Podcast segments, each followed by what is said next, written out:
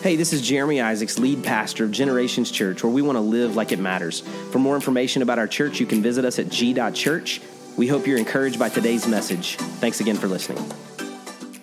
Well, good morning, Generations Church. How are we doing? Good? Come on, it's spring break week. If you're a parent, you know you got their whole, you got your kids all week. Am I right? You're like, what are we going to do Monday through Friday so they don't drive us crazy? Am I right? Come on, parents of elementary kids, students, you know it's like, what's, what program can we put them in for a week? Well, we're glad that you are here at Generations Church. We believe that there's no greater place that you can be right now than right here. And so we're glad that you are here. If I had not had the opportunity to meet you, my name is Pastor Aaron. I am the associate pastor here at Generations Church. Um, and I would love the opportunity to meet you after service in the lobby, just to meet you, find out more about you, how you heard about us, uh, and how you, and let you know how you can get better connected here at Generations Church as well. I know the announcement video hit on a lot of great things coming up this week because it is Easter week. It is Holy Week. Are you excited about Easter? All right. Um, and, and it hit on a lot of great things, but I want to re emphasize some of those. This Friday is our Good Friday service at 7 p.m. here in the worship center. The worship center is going to look a little bit different. We're going to have round tables. You'll come in, uh, take a seat, and we're going to have a time of worship. Uh, we're going to have uh, some scripture read and uh, some messages presented, but then we'll also have a time of communion together. Uh, it's called Come to the table. It's one of my favorite events and favorite times of the year. So be there this Friday at 7 p.m. You can go to the website or the Church Center app to register and save your seat. Now, if you don't register and you forget to register, you can still come, but we it just helps us get an idea of how many people might be in the building so we can better prepare for you. So that's Friday, 7 p.m. here at Generations Church. And then Sunday, April 9th is Easter, and we started off with a 7 a.m. sunrise service. Some of y'all probably wake up at 7 a.m., um, and, and that's early for you, but we're having a sunrise service Sunday, April 9th, right out on the lawn. It's going to be an incredible time. And then at 9 and 10.30 are our identical services celebrating Easter. If you come to both, they are going to be different services. So 7 a.m. is different than the 9 and 10:30, just to let y'all know. So pick pick a service 9 or 10:30, and we would love for you to be there at 7 a.m. for our sunrise service. There is something about a sunrise service, am I right? There it's powerful, man. It's it's amazing. So we would love for you to be there for that. You can leave after that, go get you some breakfast, go spend time with the family, and then come back for 9 or 10.30. It's going to be a great time. G-Kids has a great uh, day planned for next Sunday, so you won't want to miss Easter at Generations Church. But today, I am so excited to bring the message and excited to bring the word this morning. We have been in this incredible sermon series over the past two weeks, and this is part three uh, called Journey to the Cross. And Pastor Jeremy, our lead pastor, has done an incredible job over the past two weeks just bringing God's word and, and diving into uh, this topic of journeying to the cross as we lead up to Easter. And if you didn't hear those messages and you haven't gone back and listened to those, I just want to encourage you go to our podcast, go to our YouTube channel, go to our Facebook page, go to our website uh, to listen to those. They truly were incredible. Part one was called The Christ of the Cross. Part two was called The Crimes of the Cross. And today, we're going to conclude our series, Journey to the Cross, with talking about the crowds of the cross. The crowds of the cross. So this morning, if you have your Bibles or your Bible apps, turn to Matthew 21, 1 through 11. And we're going to read the story of Jesus' triumphant entry into Jerusalem. Today, if you did not know, it's called Palm Sunday. And the reason it's called Palm Sunday is because of this story that we're going to read today. And it's found in the other gospels, the other three gospels, but we're going to look at Matthew's Matthew's uh, and, uh, story of it. So Matthew 21, 1 through 11, and I'm reading out of the NIV version today. It says this. It says, as they approached Jerusalem and came to Bethphage on the Mount of Olives, Jesus sent two disciples, saying to them, Go to the village ahead of you, and at once you will find a donkey tied there with her colt by her. Untie them and bring them to me. If anyone says anything to you, say that the Lord needs them and he will send them right away. This took place to fulfill what was spoken through the prophet. Say to daughter Zion, See, your king comes to you, gentle and riding on a donkey and on a colt, the foal of a donkey. The disciples went and did as Jesus had instructed, the, instructed them to do. They brought the donkey and the colt and placed their cloaks on them for Jesus to sit on. A very large crowd spread their cloaks on the road, while others cut branches from the trees and spread them on the road. The crowds that went ahead of him and those that followed him shouted, Hosanna to the Son of David. Blessed is he who comes in the name of the Lord. Hosanna in the highest heavens. When Jesus entered Jerusalem, the whole city was stirred and asked, Who is this? And, G- and the crowds answered, This is Jesus, the prophet from Nazareth in Galilee.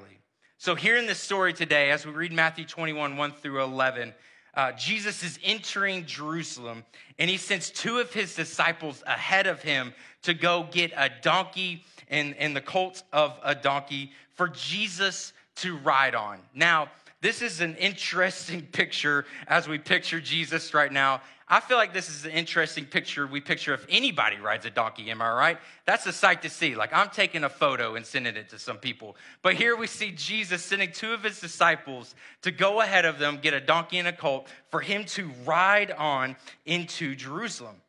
And this takes place to fulfill the prophecy that was spoken in the Old Testament that we find in Zechariah 9 9, where it says, Rejoice greatly, daughter Zion. Shout, daughter Jerusalem. See, your king comes to you, righteous and victorious, lowly and riding on a donkey, on a colt, the foal of a donkey. So this was this was prophesied in the old testament and it is coming true right before the people's eyes as jesus enters into jerusalem on this foal and donkey as he's going into Jerusalem. As we read this story and we compare it to the other accounts that we find in the Gospels in the Bible, we see that there's three types of crowds around Jesus at this time. So, three types of crowds around the cross. The first, first crowd that we see are those worshiping Jesus, those worshiping Jesus. So, as Jesus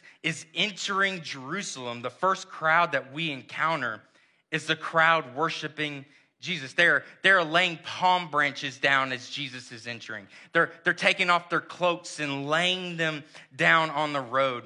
And palm branches uh, were often used as a celebration of victory. And that's what they represented the celebration of victory. In King David's time, uh, they, they were used to honor royalty. Uh, and so here you have this picture of people laying down palm branches and honoring royalty, honoring the King of Kings. And, and it's this celebration of victory. And then they laid down their cloaks on the ground. And it was more than just this act of honor and praise and, and declaration of victory. This was also an acknowledgement and a declaration that Jesus was the King of Kings, the name above all names. He was the promised Messiah.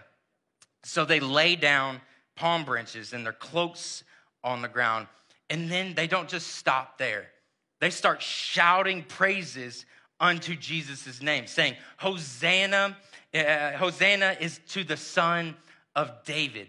Blessed is he who comes in the name of the Lord. Hosanna in the highest heavens. And as I was reading that this week and, and, and looking back over this story that I've read hundreds and hundreds of times, that word Hosanna really stuck out to me. And I, and I, and I had to do some research on it. So I'm, I'm, I'm on Google and I'm just, you know, I'm, going, I'm doing a deep dive right now on Google. And, and so as I'm Googling it and getting different definitions and different interpretations, uh, this one really stuck out to me. And it says this that Hosanna is this cry for rescue, but then this declaration of praise. So as they were singing and shouting Hosanna, they were declaring this, this praise and worship and honor towards Jesus. But I love that it also was this cry for rescue, cry for, for Jesus to save them from their sins and save them and rescue them. And they thought it was to be from, from the government. That's what they, a lot of people thought that he was to save them from the government, but it was so much more than that. And so as they're singing and shouting Hosanna, they're declaring praise and declaring victory as they lay palm branches in their cloaks down. But it's also this cry of rescue. And I love how that is described. And that's what worship is all about today. That's what we've been doing this morning, proclaiming the goodness of God, singing about how great He is to us, uh, and, and praising His name that is above all names. But then it's also at the same time as that, this cry of prayer, this cry of rescue, this desperation for Him to come and move in our lives. So the first group we see are those worshiping Jesus. The second group we see are those watching Jesus, those just observing, those just spectating what's going on. In Matthew 21 10 through 11, it says, When Jesus entered Jerusalem, the whole city stirred and asked, Who is this? Can you imagine Jesus walking into Canton? Like, there'd be so many people that are like, what is going on? And, and, and you see this play out like, I don't know where we find palm branches, but we'll find them, I guess. Somebody's house has a lot of palm branches. I don't know whose it is, but people are laying tree branches down and they're laying cloaks on the ground and they're shouting praises. If Jesus walked in the can, there'd be some people like, who is this? Like, what's going on? So there's a crowd that, that is asking this, like, who is this? And the crowd answered, this is Jesus, the prophet from Nazareth in Galilee. So here we have the spectators of Jesus. They, they may not know who Jesus is, or uh, in a lot of uh, in a lot of circumstances in this time, they they've heard about his miracles and they've heard about what he has done and they've heard whispers and they've heard stories, so they have some kind of idea, but they don't know him. But they're watching with wonder they're watching with wonder. That is one of my favorite things to do at the mall or any store that I go on is to just, you know, just kind of watch people with wonder, not judgment. Let's be honest. Like, not judgment. I'm just watching with wonder. Anybody else love that? Come on, be honest today. You yes, we, we just just watch with wonder. Mm-hmm. Okay, sounds good. Uh, and so this is what we find these people doing. They're watching with wonder. They're they're wondering what it, who this is that people are laying these palm branches down and laying their cloaks down and, and, and shouting praises unto him. They're, they're, they're wondering, like, what is it about him? They're wondering what's going on. And these people are a part of the crowd praising Jesus, but they're not praising Jesus. So they're a part of the crowd, they're around the crowd, but they're not praising Jesus in the self. They're just they're just spectating. They're just watching with wonder, and it reminds me of a lot of uh, of, of, a lot of people uh, in the church today. Not our physical church, but churches all around the world. Not saying you know specifically our church, but churches everywhere. There's a lot of people in church that they're just kind of they're just kind of spectating. They're just kind of watching, just kind of observing what's going on. They're not bad people. They're not they may not be doing anything morally wrong and they may live a good moral life, but when it comes to praising and worshiping the King of Kings and the name that is above all names, the, the, the God who, who loves us enough to send his son to die on the cross for us, Jesus Christ, and, and instead of worshiping and praising, they just kind of sit and kind of watch in a pew or sit in a chair and just kind of watch and observe. That's the kind. Uh, uh, that's that's kind of how their relationship with God is as well. Sunday morning kind of church only, but they but they are around Jesus. They're around the presence of God. They're around people singing and worshiping and honoring and bowing down to God. They're around that, but they're but they're not a part of it. They're just kind of spectating in, in the crowd. And that's what we see with this second crowd around Jesus. So the first crowd we see is those worshiping Jesus. The second crowd that we see are those watching Jesus. And the third crowd we see are those opposing Jesus, those that are coming against Jesus. And in Luke account, Luke's account, uh, in the Gospel of Luke, uh, it, it, shows some interaction with, with some of the Pharisees, some Pharisees, some Jewish religious leaders, uh, and it shows some contention between, between the two when all this is going on. And in Luke 19, 39 through 40, it says, Some of the Pharisees in the crowd said to Jesus, Teacher, rebuke your disciples. They're, they're saying, Teacher, like, rebuke them for what they're doing. They shouldn't be shouting praises unto you. They know better. They, they, they can't shout praises to you, they can only shout praises to God. And, and these Pharisees are saying, rebuke your disciples. And I love Jesus's response here. It is incredible. It says, I tell you, he replied, if they keep quiet, the stones will cry out if they keep quiet, the stones will cry out. Have you ever been to a place where you, you may not have the words verbally to praise God, but it feels like your, your insides are crying out, your heart's crying out, and, and your mind is crying. You're, you're crying out on the inside to God. And, and this, is, this is what he's saying. If, if they keep quiet, the, the earth will cry out to me. The last type of crowd we see are those opposed to Jesus. These were mostly Jewish political leaders and uh, some of the Pharisees that were upset with the way Jesus entered the city, how he didn't tell his disciples to rebuke him, rebu- uh, to rebuke his disciples, how he didn't rebuke his disciples and tell them to keep quiet because they were praising him. And these are the same people that later on uh, they, they crucified Jesus. And this type of crowd is still evident today, and we see it all the time this type of crowd that opposes God, that opposes the word of God, that opposes the truth of God, that opposes the church, that opposes prayer and opposes worship, in, in a crowd that opposes the, the Son of God that uh, so loved the world that he gave his life for. And, and we see that evident today. And most likely, if we're honest, if we're, we're, we're probably not a part of this crowd. If you're in the room today, you're, you're most likely not an opposer of Jesus. Uh, and you're most likely not like verbally shouting against the word of God and saying, we don't want prayer, we don't want worship. Like, you shouldn't go to church. Like, I rebuke, you know, rebuke the praises unto God. Like, most likely that's not you, I would assume. But do our actions oppose God? Do our actions oppose the word of God? Do, does how we live our lives oppose the word of God? Is the way that we treat others oppose the word of God? Is, does how we pray for our enemies and treat our enemies oppose the word of God?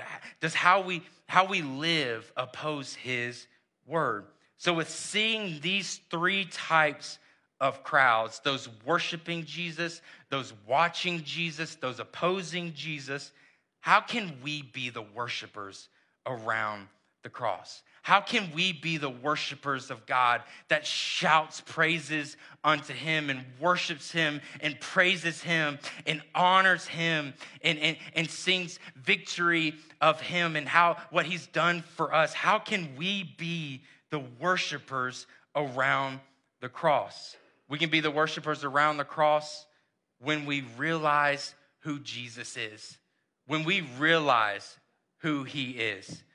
So, who is Jesus? And Pastor Jeremy has done a phenomenal job over the past few weeks explaining some, some of that of who Jesus is. So I'm not going to dive into the weeds of all these, but Jesus is the Son of God. Jesus is the Son of God. According to the Bible, Son of God means he is fully God and he is one of the three persons who together make up the one God. This concept is called the Trinity.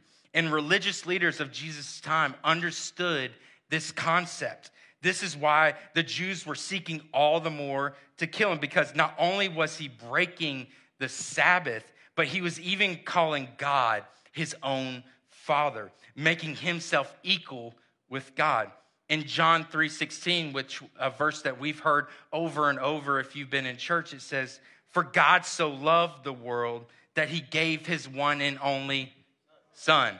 He gave his one and only Son. Jesus is the Son of God that God sent to this earth for us. He's also the Son of man. At the same time as being fully God, he was also fully human, born of the Virgin Mary. In Hebrews 2 14, it says, Because God's children are human beings made of flesh and blood, the Son also became flesh and blood. Jesus had a human body. I'll just let you, just like you and me. Jesus, it may not look like me, but Jesus had a human body. He had a human mind. He had a human soul and he had emotions. He was 100% man, but he was also 100% God, uniquely blended together, and his name was Jesus. Jesus was the Son of Man, he was the Son of God, but then also, as we've seen earlier, he was the fulfillment of God's promise. Over and over in the New Testament, we see the promise of the Messiah. If you read through the Old Testament, you see over and over this promise of one day that God is going to send someone to reconcile uh, uh, and, uh, us in relationship with Him, that He's going to send a Savior, that He's going to send the Messiah. We saw it in Zechariah earlier this morning, and we see it throughout the Old Testament. Uh, you see that promises and promise uh, of God that He would rescue His people. And Jesus was the fulfillment of that promise. Jesus was the fulfillment of what God had promised years and years and years before Jesus even got there. So when we realize who Jesus is and how God so loved us that he sent his one and only son for us, there's no other choice but to worship and praise him, to give honor to him, out of honor for him and out of adoration for him and out of thankfulness for what he has done for us, how is our response not to worship?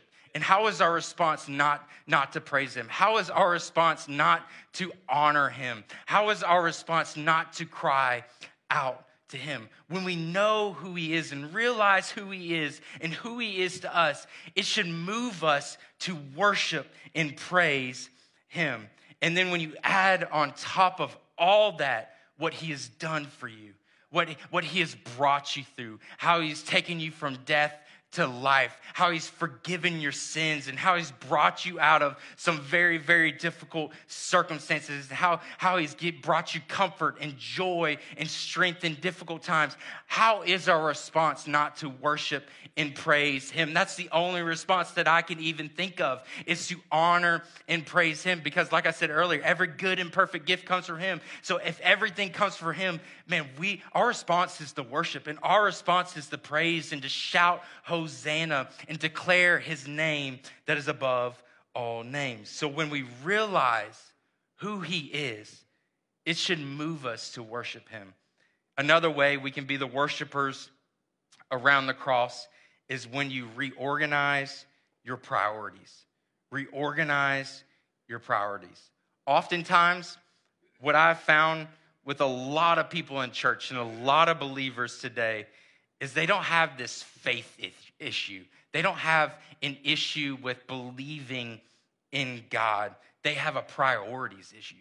They have a priorities issue, meaning they believe in God. They believe that He is the one true God and He sent His Son to die on the cross for them. They believe that. They have faith in that. They have faith that there is a God.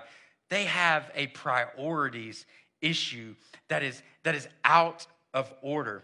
They've let the busyness of life and the desires of the things of this world and the issues that they're facing and the circumstances that they are walking through keep them from a relationship with God and keep them from going deeper in their relationship with God. Keep them from worshiping and praising God. Don't get me wrong. I completely understand that life is busy. I feel like right now, more than ever in my life, I understand that life is busy. With a wife and three kids that are three and under, like, I understand life is busy. Like, I. I look back to my days in college and not married and not ha- not having any kids, and I'm like, how did I think that I was busy? Anybody look back and like, how in the world was I busy during that time? What was I delusional? Like, I don't, it's chaos right now. So I understand life is busy, and I'm sure my wife is going to say amen to that. Our lives are busy, and all of our lives are. Maybe they're not just busy with time, but maybe they're busy in our mind. we got a million little things going on, or we got doubts, or we got worries, or we got stress, or we got things that we know we have to do that are constantly going through our, through our minds. So I understand that life is busy. And don't get me wrong, like I want to achieve things and I want I want possessions as well. And it's easy to get distracted uh, with with a lot of things, and and we face difficult difficult circumstances. We face some situations that our spouse may not even know that we're going through or facing. We face things that are unimaginable, that, that truly God only knows what we're going through, whether it be in our lives, exterior or physically or mentally, emotionally, spiritually, that God only knows what we're going through. We, we face some difficult, difficult situations and circumstances. I understand these things, but our highest priority in our lives should be our relationship with God. In all that we do, in all that we say, in how we organize our life, everything that we do should flow out of our relationship with God. It should be the first thing that we think about and the first thing that we prioritize in our life. In, in how we organize our life and live our lives should be centered around the Word of God and centered around our relationship with God. We wake up with millions and millions of things on our mind rather than seeking after God and praising Him for His goodness. We go throughout our day without stopping to just honor and praise Him for another day of life, for another breath of, of air in our lungs. We, we, we go throughout a, a week without stopping for a minute to just honor and worship Him because we're too focused and worried and busy in, in our lives. And what happens is we miss out on all that God has for us. We miss out on what He wants to do in our lives, what He wants to do in your family's lives because of it. Our original purpose that we were created for was a relationship with God. But we choose to prioritize so many different things over that relationship. And so often we go Sunday to Sunday without spending one minute with Him. And then we then we go to church and we go go to you sit in a service for an hour and then it's like man let's get home and nap. Am i right? That's the first thing you think about as soon as you except for food. Maybe it's mexican food. That's me. That's what i think about. But then it's like nap time. And, and then you do it all over. You go the next sunday and you do the same thing. And you don't spend one minute with declaring his praise. The worshipers in the story of jesus' entry to the jerusalem were hungry for god they were hungry for God. Have you ever been hungry, like physically hungry, like like just starving for food? And and and have you ever been desperate for something? And these people in this in this scripture, the, the crowd around him worshiping Jesus, they were desperate for him. They were desperate for him to save them and rescue them. That's why I love the scripture in Hosanna, uh, the, the, the, the word Hosanna and the definition, because it was this cry for rescue and cry uh, for, for him to save them from, from their difficult circumstances and save them. But it was also this declaration of praise. They cried out for him. When was the last time man, you just stopped your life and you cried out for God. That you cried out for, for more of Him, that you cried out for Him to move in your life, and you cried out for His presence, and you cried out for rescue if you're going through something. You cried out in praise and in honor to Him. When was the last time you, just got away and paused your day and said, God, I give you the glory, I give you the honor. God, thank you for this day. Thank you for this time. Thank you for this breath that I'm able to breathe. Thank you for my job. Thank you for my family. And just honored Him and praised Him. Let us organize our lives in a way that makes more room for Jesus than we make for Netflix and social media. Let's, let's organize our lives in a way that makes more room for Jesus than anything else going on in our life. Let us organize our lives in a way that makes more room for Jesus than just making it through each day. And, and for me, right now, it's 8, 8 p.m. when the kids go to bed. If I could just make it to 8 p.m., man, it's going to be good. It's going to be quiet around here. Let us organize our lives in a way that, that, that, that makes more room for Jesus than just making it through each day. Parents, we have, and grandparents as well, we have this responsibility to make room for Jesus in our kids' lives, in our grandkids' lives. It's, it's this heavy burden Am I right? It's this heavy burden that we want our kids to know the love of God. We want our kids to live a good life and, and stay on a morally good path, but we also want our kids to experience the goodness and presence of God. Parents, let us organize our families' lives where we make more room for Jesus than anything else. Let us organize our families' lives where we make more room for Jesus than any sports game or any extracurricular activity or any friend time that they have or any video game time they have. Let us organize our families' lives to make more room for Jesus because we want God to move in their life and we want them to be impacted by the word and we want them to have a relationship with God, but we have to make room for Him in their lives. Let us organize our lives in that way. When we reorganize our priorities, it moves us to worship Him like the people did as Jesus entered Jerusalem.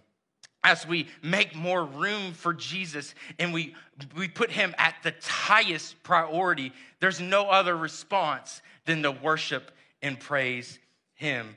Another way, and the last way we can be the worshipers around the cross is we remember when we remember the why of the cross. Remember the why of the cross, why Jesus had to go up upon the cross, why the cross was even uh, necessary. In, in the Bible, it says in Romans 3:23 that all have sinned and fallen short of the glory of God. All have short. I have fallen short. I have sinned. You have sinned. All have fallen short of the glory of God. God created man and earth perfect, but when Adam and Eve disobeyed God's command, he had to punish them. And in Romans 6:23 it says for the wages of sin is death. The wages of sin is death because of our sin, because of the sin of humankind we deserve to be separated from God. We deserve to be separated from God in hell. We deserve this eternal punishment. But God, in His love for you and His love for me, didn't leave us without this hope of reconciliation. He promised that he would send the Messiah, that he would send the Savior that would defeat the enemy so that we could be reconciled with him. And in Second Corinthians 5:21, it says this God made him, Christ, Jesus Christ, who knew no sin, to be sin for us, that we may become the righteousness of God in him. In Romans 5, 6 through 8, one of my favorite scriptures, it says, You see, at just the right time, at just the right time. I love that. When we're still powerless, Christ died for the ungodly. Very rarely will, will anyone die for a righteous person, though a good person, uh, someone might possibly dare to die. But God demonstrated his own love for us in this. While we were still sinners, Christ died for us. God demonstrated his great and mighty, powerful love in this while we were still sinners. Christ died for us. Aren't you thankful today for God that so loved you, that so cared for you, that even when you turned your back on Him, even when that you were lost in sin, even when you focused on anything else but God and you turned away from Him, even when you found yourself desperate and, and in despair, that God so loved you that he sent Jesus, the Son of God, the Son of Man, the fulfillment of, the, of, of, of his promises. He sent Jesus to die on the cross so that we can be reconciled with him. Aren't you thankful today? Aren't you thankful that he loves you? I don't need I don't know if you're in this room and you don't feel love, but God loves you. God cares you for you enough to send his one and only son to die on the cross for you. I'm so thankful God loves me enough to send his son to die on the cross for me. I'm so thankful in the in the depths of my sin in the darkest times of my life that God so loved me that he cared for me, that he sent his son to die on the cross for me. There's no, there's no other option for me than to praise and to worship him. There's no other option for me to give honor to him because I don't deserve it. I still don't deserve it. You don't deserve it. But God so loved us that he sent his son to die on the cross for you. God so loves you. He was thinking about you. When he sent his son to die on the cross, he thought about you. He thought about you and he sent his son anyways. His only son he sent to die on the cross for you. So this is the why of the cross because God loves us. Because of God's love, he sent his one and only son to die on the cross for us. Because we are a sinful people, we needed God to send a Savior to this earth to live a perfect life, to die on a cross so that we can be reconciled in relationship with Him. And I'm so thankful today that He did. I'm so thankful today that He cared enough and loved us enough to do that. So when we remember the why of the cross, it moves us to worship Him like the people did as Jesus entered Jerusalem. There's no other response than to worship Him. So today, as, as I close and as we close, my hope for you today is that today's message challenges you to move from wherever you are right now in your relationship with God. It can be so far away from God, you can feel so close to God, or anywhere in between. Wherever you are right now in your relationship with God, to a deeper place with God a deeper place in your worship, a deeper place in your honor to him, a deeper place in your in the time that you spend with him, a deeper place in your relationship with him where each day and throughout each day you can come to a place where you worship God like the worshipers did on the day Jesus enter Jerusalem. That you can lay down your needs, you can, you can cry out to Him, you can give honor to Him and give praise to Him and shout victory because of what He's done. That you can, that you can give time to Him. We can be the worshipers around the cross when we realize who He is, reorganize our priorities, and remember the why of the cross. Let's pray today. Today, if there's someone in this room that would say, I'm so far away from God. I'm so far away from, from God. And I need the Savior of the world to come into my heart so that I can be reconciled with Him. I, I need forgiveness. I'm so deep in sin, and I need God's love to forgive me. If that is you today, would you just lift up your hand? Amen. Today, as well, if you would say, I just, I just need to reorganize my life in a better way. I need to prioritize my time with God in a better way that, that puts Him at the highest priority of my life. And I need more of God. I need more of His presence. I need, I need each and every day to, to, to go to a place where I can just worship Him and honor Him. And I just need to do better at that. If that is you, would you just lift your hand as well? Amen. My hand's lifted as well. God, we thank you today. God, we worship you today. God, because who you are. God, what you've done for us. Because you sent your son to die on the cross for us, God, because you love us. God, we give you honor. God, we give you praise today. God, we worship you. God, that you are the name, God, above all names, God. And today, God, God, we, we worship you. But God, also today, God, we cry out to you. God, we need you. God, we need you in our lives. There's people in this room that there's some unimaginable things that they're facing and going through. And God, they need you today. And God, so today I pray, God, that you move in their lives today. God, our world needs you today. Nashville, Tennessee needs you today. Our schools need you today. Our kids need you today. God, our, our, our co-workers need you today, God. Our community needs you today. God, we need you. God, so God, we cry out to you, God. We cry out for you to move in our lives today. God, we worship and we honor you, God. God, we love you and praise you and give you the glory. Everybody said, Amen. Thanks again for listening. If today's message was an encouragement to you, we invite you to share it with your friends and family. Maybe subscribe, rate, and review the podcast. It just helps us spread the word about what God's doing here at Generations Church. For more information about the church, visit us at g.church. Have a great day, and God bless.